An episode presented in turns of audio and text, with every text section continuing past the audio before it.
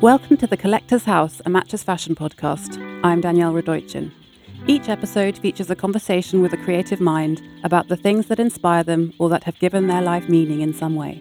From books to art to a piece of jewellery, these objects are collected into a cabinet which resides in physical form in the attic at 5 Carlos Place, the Matches Fashion townhouse in London.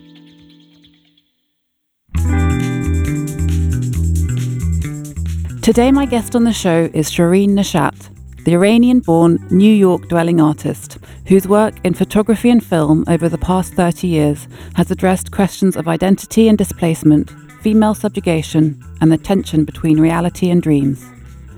Described as a rock star of the art world for her many devoted fans, distinctive style, and rebellious attitude, I sat down with her in Los Angeles, where her major career retrospective at the Broad was just coming to an end. We talked about her love of film, her thoughts on Iran's attitudes towards women, her ambivalence about positive discrimination in the art world in the wake of the Me Too movement, and her new upcoming film project, as well as which she named some of the things that inspire her.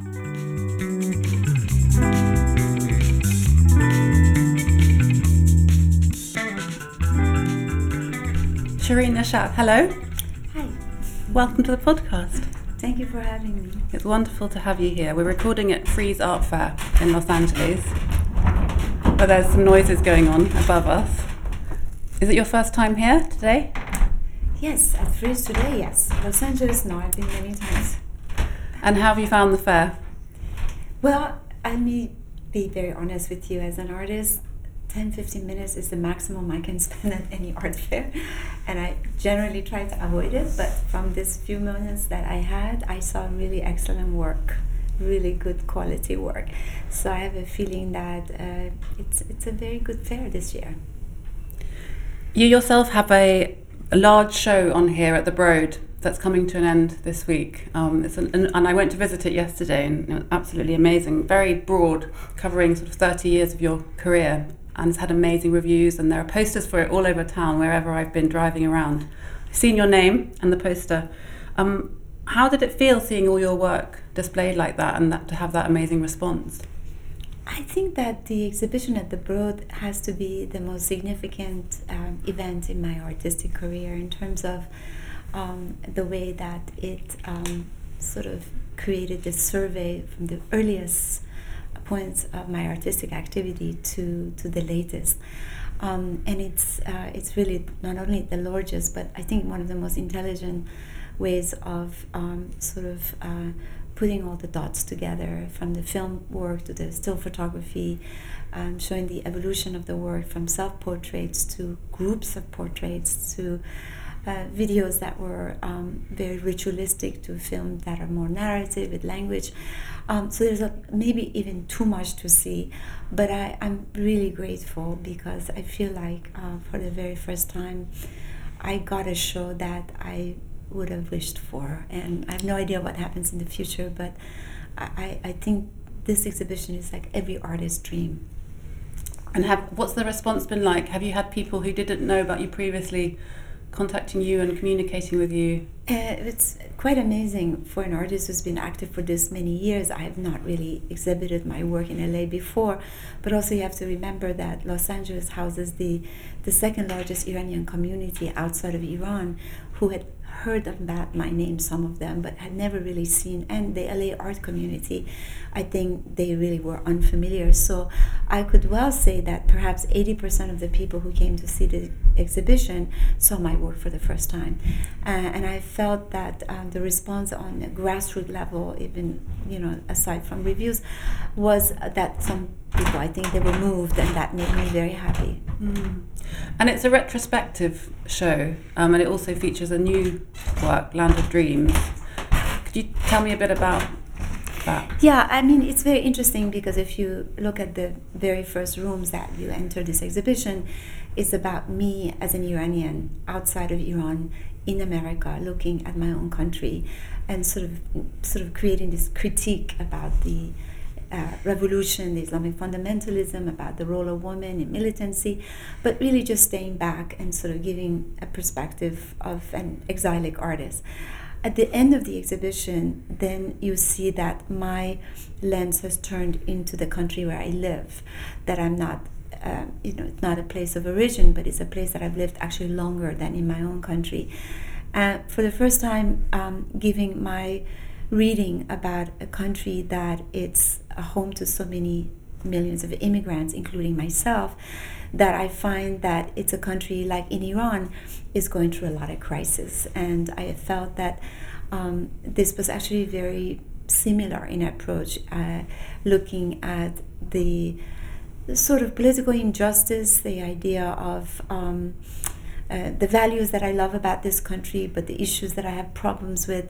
Um, and through this film and this journey of, that took photography and film and video all together, um, creating a, a, sort of a tapestry about America that it is an Ameri- an immigrant's perspective, and shows um, both the good and evil about this society as it as we're experiencing it today.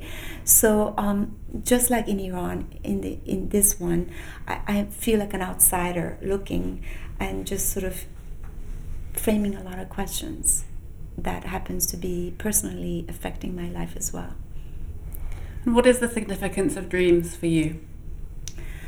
Well, for a long time, I've um, sort of developed this obsession about dreams because I come from a body of work that is very um, politically pointed and charged and often uh, reduced to very simplistic just, uh, judgments. And at some point, subconsciously, I wanted to move toward magic realism, surrealism, dreams, um, because they're um, in this kind of nature of um, narrative or expressions, you really can remove yourself from direct judgments because um, dreams magic realism not the logic of it um, is so that you make reference to reality but nothing quite makes sense. Um, you're innocent in a dream. You can't commit a crime. And you can't be criticized for a bad dream. Even if you kill someone you're innocent. So there's something about um, the quality of storytelling that one finds in the state of dream that um, that I really like. It gives me so much freedom. I feel naked. I feel truthful. I also feel that in dreams we can tackle issues that are about humanity and transcends specificities of different cultural boundaries. Um, and, and I think in the land of dreams, what I ultimately the protagonist finds as she collects American people's dreams and nightmares, she finds that they're not so different than her own as an Iranian. So I, I find this a point of commonality as human experience, our subconscious, and things that we fear today. Is the aim in some way to kind of find a healing between the two countries who've, you know, famously had so much conflict for such a long time? Or is yes, that too and, simplistic? And, well, I think really um, as this film sort of it's pointed at this antagonism between the Iranian American culture, obviously, um, and that ultimately it really becomes this um, this um, antagonism of two dictatorships. You could say two form of tyranny, and the people become the target and the victims. In reality, um, we share very similar. Um, um, crisis in terms of fanaticism, political injustice, um, racism, poverty, discrimination, um, and and um, oppression in many ways, in different degrees in both cultures. So uh, what I what I find interesting is that what this protagonist finds in common, oddly enough, is the the two different people's dreams. Now the podcast has a special format um, and I was hoping you could share some of the things that you wanted to talk about that have inspired you or given your life meaning in some way. You know, I was uh, thinking a lot about um, this, and obviously, as an artist, you expose yourself to so many things and only hope that you get inspired and somehow that sort of influences you in in your work. Um, I have different form of inspirations that I wanted to share with you. Um, I went to Egypt uh, a few, actually, right during the revolution in 2011 of the Arab Spring period. And friends of mine and I, um, in Egyptian friends, decided to escape um, the whole chaos, the political chaos, and go to the Nile on a boat on the Nile, on the Nile, and because the tourism had stopped and basically no one was going, so it was extremely cheap. So we flew to Luxor and we went to Aswan, and I remember those few days on that boat where you look to the right and you saw temples and ancient, you know, structures. And then you look to the left and you saw birds and landscapes and villages. It was it was such a paradox coming from the streets and revolts and revolution and all the violence and all of that to these moments where everything stopped. Absolutely time stopped. And you were only faced with the ancient history and nature. And of, of course, um, the air and the beautiful sunshine. And, and there was something both melancholic and absolutely, absolutely blissful to be in that state where you felt like you had died and you were in another space where you just didn't recognize. In fact, I've never been to that part of the country. I will never, until I die, will forget those few days where literally I felt that I was in a state of dream. And sure enough, we came back to Cairo and everything stopped. Other um, inspiration, I, I, I make a confession that I'm very obsessed with music, but there's particularly one Iranian singer whose name is Shahram Nazeri and whose music I've used in one of my well known videos called Turbulent. And I've had the pleasure to becoming his friend. In fact, I just saw him in Paris in December. But there's this one music that he and his son have created called Rumi Symphony. And every time I go to strange places like hotels or places where it's very impersonal that I feel very kind of sad and feel out of place or feel lost, I know the remedy of of uh, getting myself back in a good place. I play that music, and I've told him that when I saw him, that there is something about the emotional outbursts of these songs and this whole album that I don't even think the album was very successful because his son was experimenting. But every time I go somewhere new, that's the first thing I do is I play that music because it brings me back to a place emotionally and spiritually where I need to be and and just forget about the coldness, the the the feeling that I feel as a nomad as I am that makes me feel at home. It's funny because I wanted to ask you a bit about that sense of displacement yeah. that you've spoken a lot about in the past, because um, you left Iran as a teenager in the 70s and moved to America. Um, and you've spoken about how the, the, culture shock and how much you missed your home country. Um, can you talk a bit about the idea of loss and home?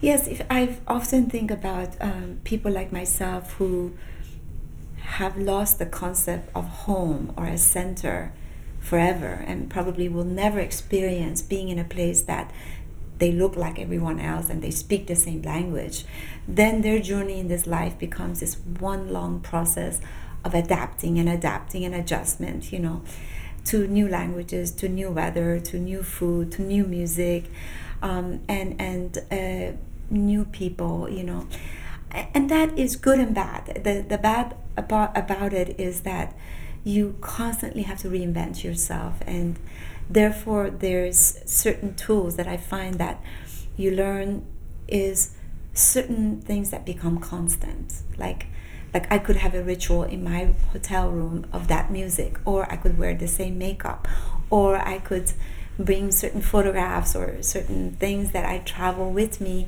that reminds me that some things are not going to change because that constancy gives me a sense of security. Because to be very honest i'm very vulnerable and i fear sometimes being again in new place. I don't like being a nomad. It's just i don't have an option. So we so i should probably just explain in case people don't know. So you left to study in america and then when you returned it was after the revolution. So Yes, I, I left uh, by the choice of my father to study abroad in Los Angeles, actually. Uh, and then in the process, the revolution happened, so I didn't go back for 11 years. Um, and then I started to go back several times, and then I had problems with the government. So then I haven't been back since 1996. So the world has become a home. Mm. Yeah. And at the same time that you uh, um, that you returned to Iran, the most recent time you were there, um, you started to photograph yourself wearing the chador. Um, I was wondering why you felt the urge to do that and what you felt it was expressing. Well, it wasn't about the chador. It was uh, really um, I decided to, after not having made art for good ten years, um, I decided to focus and make a research about um, the Islamic Revolution, like uh, the whole ideological, philosophical ideas behind this revolution, how it happened, how it developed, and um, how it adjusted within the Iranian society, which was so opposite to that form of Islamization. So then I reduced my whole focus to the subject of martyrdom, the, the focus on how the idea, the concept of martyrdom had become so popular and even institutionalized during the revolution. And of course, this meant the people who were very religious, people who were voluntarily religious, including the women who were very religious, and obviously they didn't resist the idea of wearing the veil, which many people, all women had to wear the veil, but but a lot of people really welcomed it if they were religious. So the wearing of the veil was uh, me playing the role of the woman who were extremely like let's say fanatic and and um, supported the Islamic Revolution, and some of them were actually militant. So the series of Women of Allah was me playing the role of um, women that were voluntarily militant and participated in the revolution with arms, and me questioning um, this ideology that a woman who gives birth, who brings children to life is willing to end life.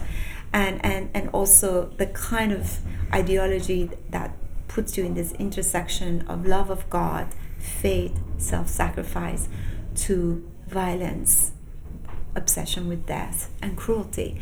So that whole series was me not supporting or criticizing this ideology but really questioning it you see.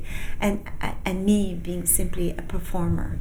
I mean this whole series has been discussed and criticized and analyzed in many different ways but my intention was not to endorse the hijab or criticizing. It's more this is what the woman the garment that the woman wore that were extremely religious to this day they do mm-hmm. And just continuing with this theme of self presentation, I have to ask you about your own personal style as well. Um, you are known for being incredibly chic and stylish. Um, but I, w- I was interested to, to know about how much you think about self presentation. I mean, as an artist, um, I think, I mean, for some artists, I know it's a continuation of their work, is how they present themselves. Um, you, you wear very heavy eyeliner underneath your eyes. Um, I was to, to, to my eyes, it feels like you think about how you present yourself, and I was wondering if it's something you agree with. Yeah, as I was explaining earlier about your other question, is that um, you know everything around me changes so much on a daily basis, and the future is so uncertain. Um, there's certain things that I feel that is very important to me that gives me a sense of security, which is my own body, um, and certain things that I like to repeat, um, and my own style and gives me a sense of confidence, uh, gives me a sense of strength. Um, and uh, it's like my art, where I feel like, you know, you can take everything away from me, but certain things you cannot take from me, you know, and that's my soul. And, and I was, I'm a survivor, and I would, but I feel like it's always this kind of protective measure to build even to the outsider a persona who you want to be. Uh, even as you're aging or whatever is that um, I, I, a certain protection but a certain confidence or certain strength.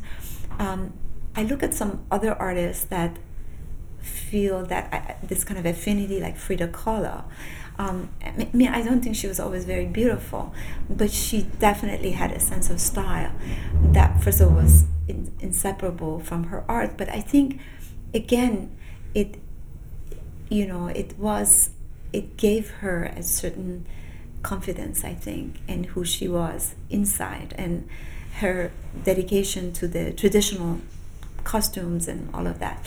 But for me, is um, also I'm very Western in many ways, but I'm also very Iranian.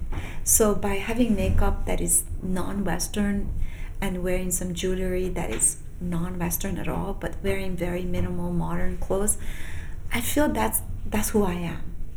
Uh, that my style sort of also reflects this intersection of East and West and Occident and Orient, and um, and so yeah, it's the image that I feel that sort of reflects who I am inside and out.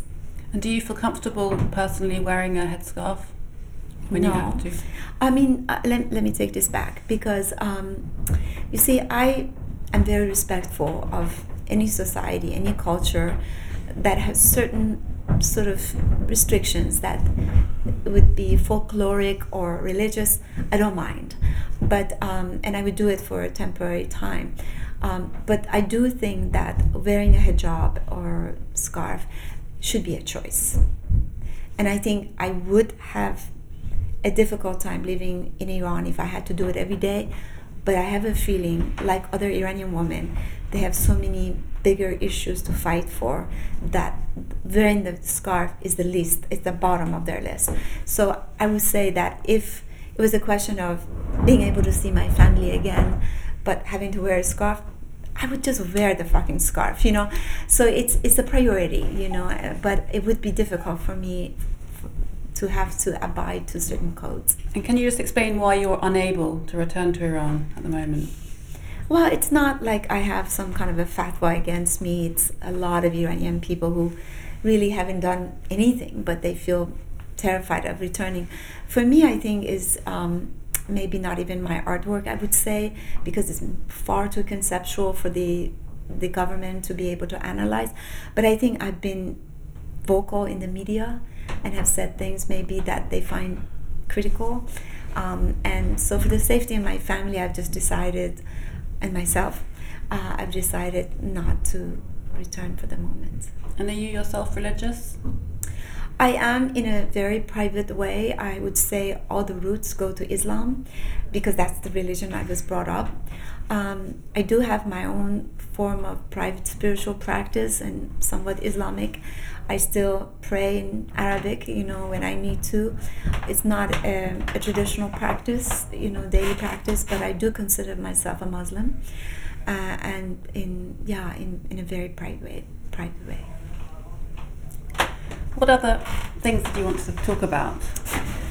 Well, I, I wanted to say that as an artist, um, I've never been completely blown over by any work of another artist, but I have been blown over by filmmakers. And um, I remember once meeting a great filmmaker, Amir Naderi, and he gave me a list of films to see because I told him I'm not in love with cinema. I want to make films. He said, okay, I give you a list of films and you see these films, but don't forget to write the date and the hour you see those films because your life would never be the same again. and I, honest to God, said, he must be kidding me. In this past, there was a retrospective of Andrei Tarkovsky in Lincoln Center in New York.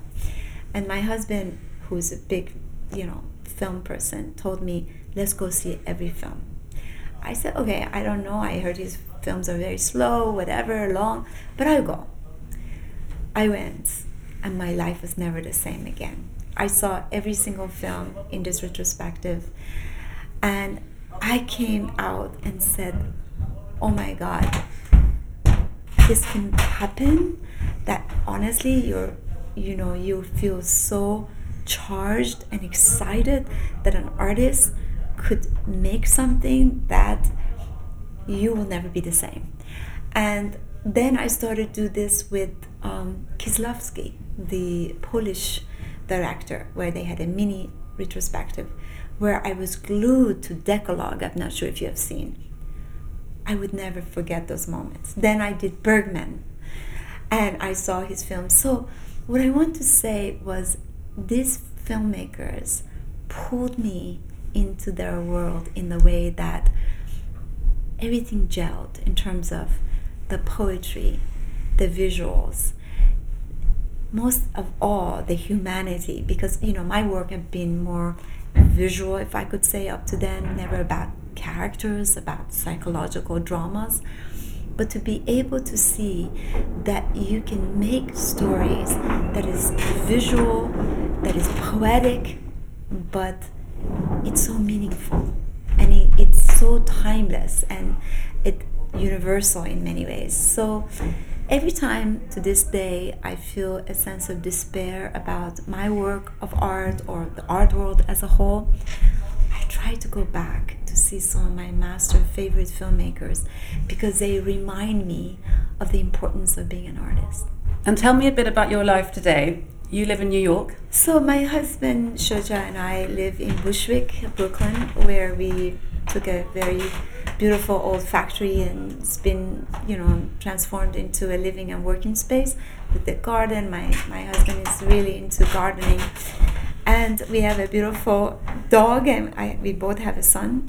Um, and um, I work with a community of Iranian people in my studio other than Julia who's Italian and so what I could say is that um, there is really a, a I'm blessed with having a lot of friends who are also my collaborators, and we spend day and night together, basically in the studio and at night.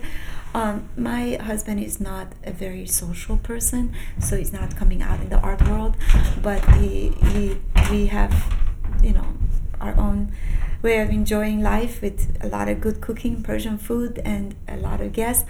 Um, also, he's a filmmaker, so we often are working on scripts together uh, at home. So my practice on daily basis um, is sort of changes from writing to doing calligraphy over the photographs to editing videos. Um, you know, as I move between still photography to to filmmaking and, and video. And so sometimes it's a bit, you know, hectic, but in generally, I'm really happy because we have this beautiful surrounding and a great community of friends and collaborators that are like the closest people to me. So I may not live in Iran, but I have created Iran inside of Brooklyn.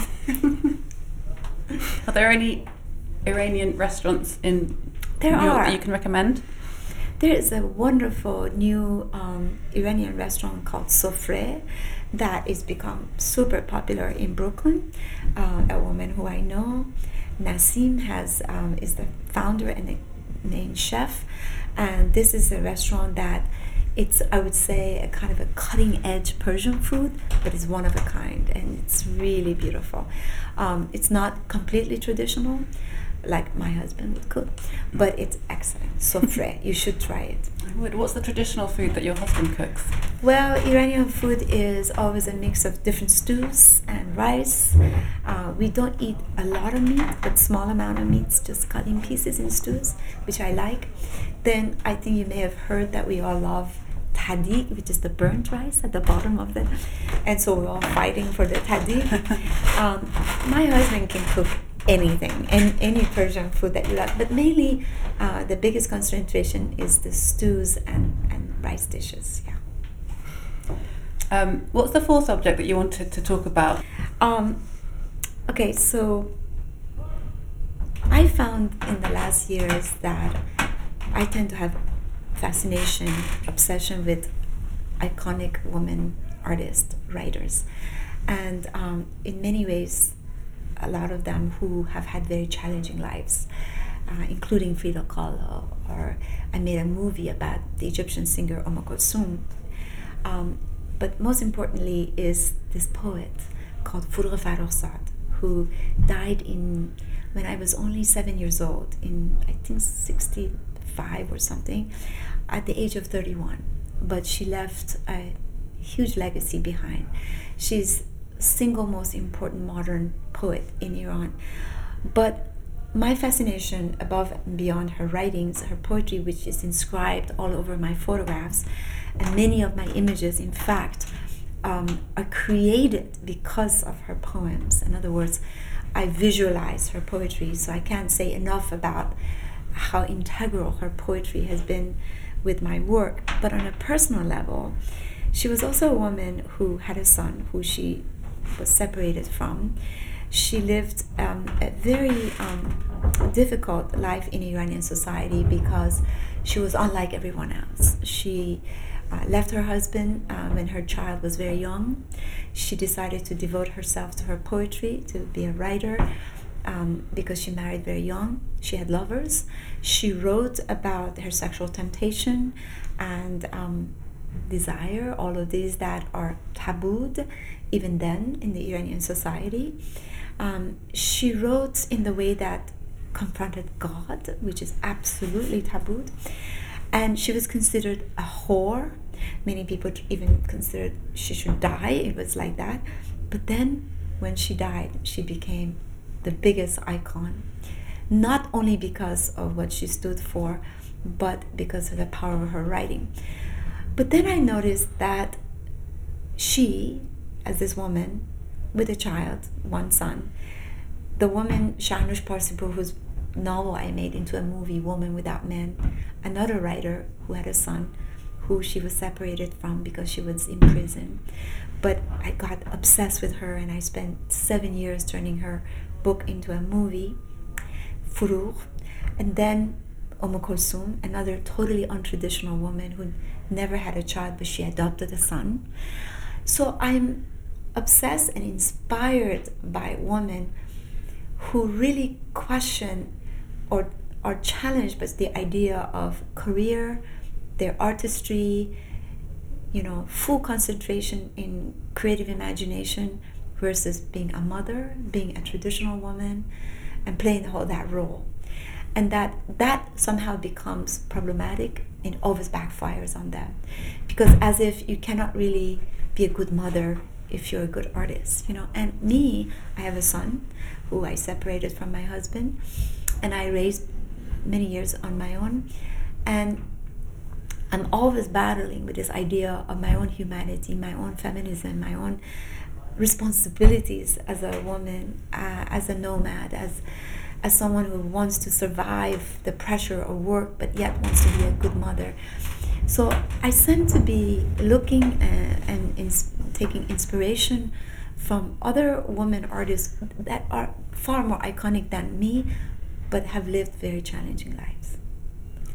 Have you noticed a shift in the culture in light of the Me Too movement that's happened over the last few years? Yes, I. It's been. I have to be honest. Um, somehow, people seem to pay more attention to my work. There's truth to that. Even in the film industry, like you know, I made two films that were both very feminist films. You know, one Woman Without Men, about four women, and then Kulsum, which was a woman who was gay and a woman singer. And, and then suddenly, after um, the Me Too movement, my films were invited to be shown, where before they weren't really invited. Um, so it's um, it's a kind of a mixed blessing because I never liked to be mm, um, you know, looked upon just because of my gender. Sort of positive discrimination. Yeah. Um, and you've you've done so well over the years. I mean, you've won so many prizes, like including the Golden Lion at, at the um, Venice Biennale in 1999, and you won the Silver Lion, um, sort of 10 years after that for your film that you just mentioned, Women Without Men. Um, and you've got this big show at the Broad, like we said. Um, what's next? So, do you still have ambitions? Well, um, I always um, say that um, you know there's tendency i think in me at least that you need to continue to reinvent yourself because the worst thing that could happen is you just repeat yourself or be known for a certain type of work. And that's why i've gravitated towards cinema and opera. I've directed an opera. Now i'm very busy with my third film which will be hopefully shot in the spring of 2020 which is the long version of the land of dreams.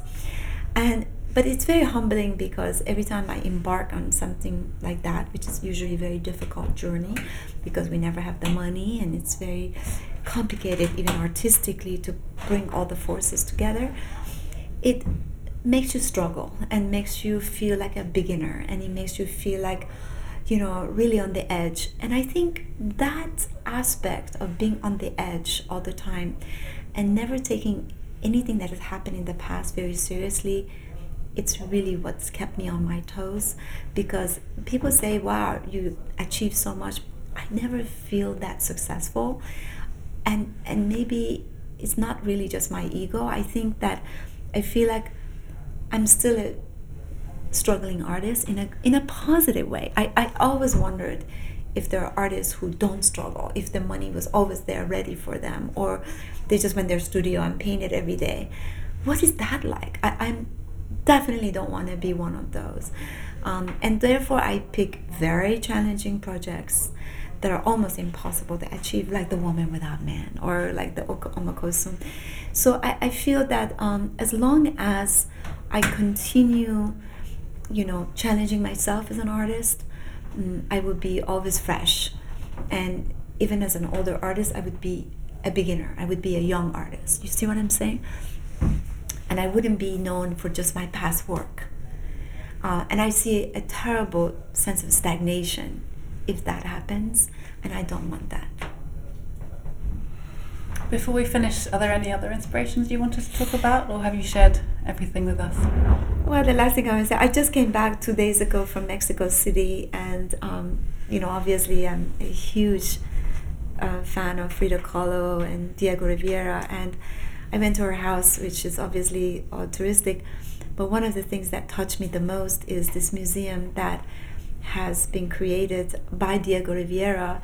Um, that is built like a pyramid, but it houses 60,000 ancient artifacts that he collected, that he designed a museum and how it should be presented, that it should never be loaned outside, and no anthropologist can really um, curate it, but only art curators can curate it. It was so inspirational to see an artist building a museum and then deciding how to show ancient artifacts.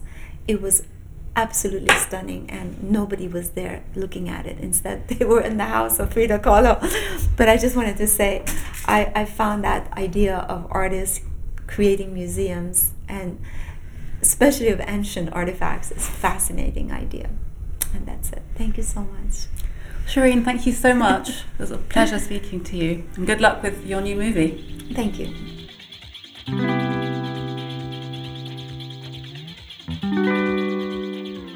That was an episode of The Collector's House, a Matches Fashion podcast.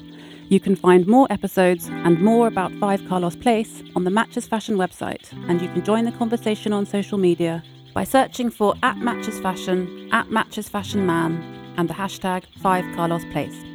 Thanks for listening.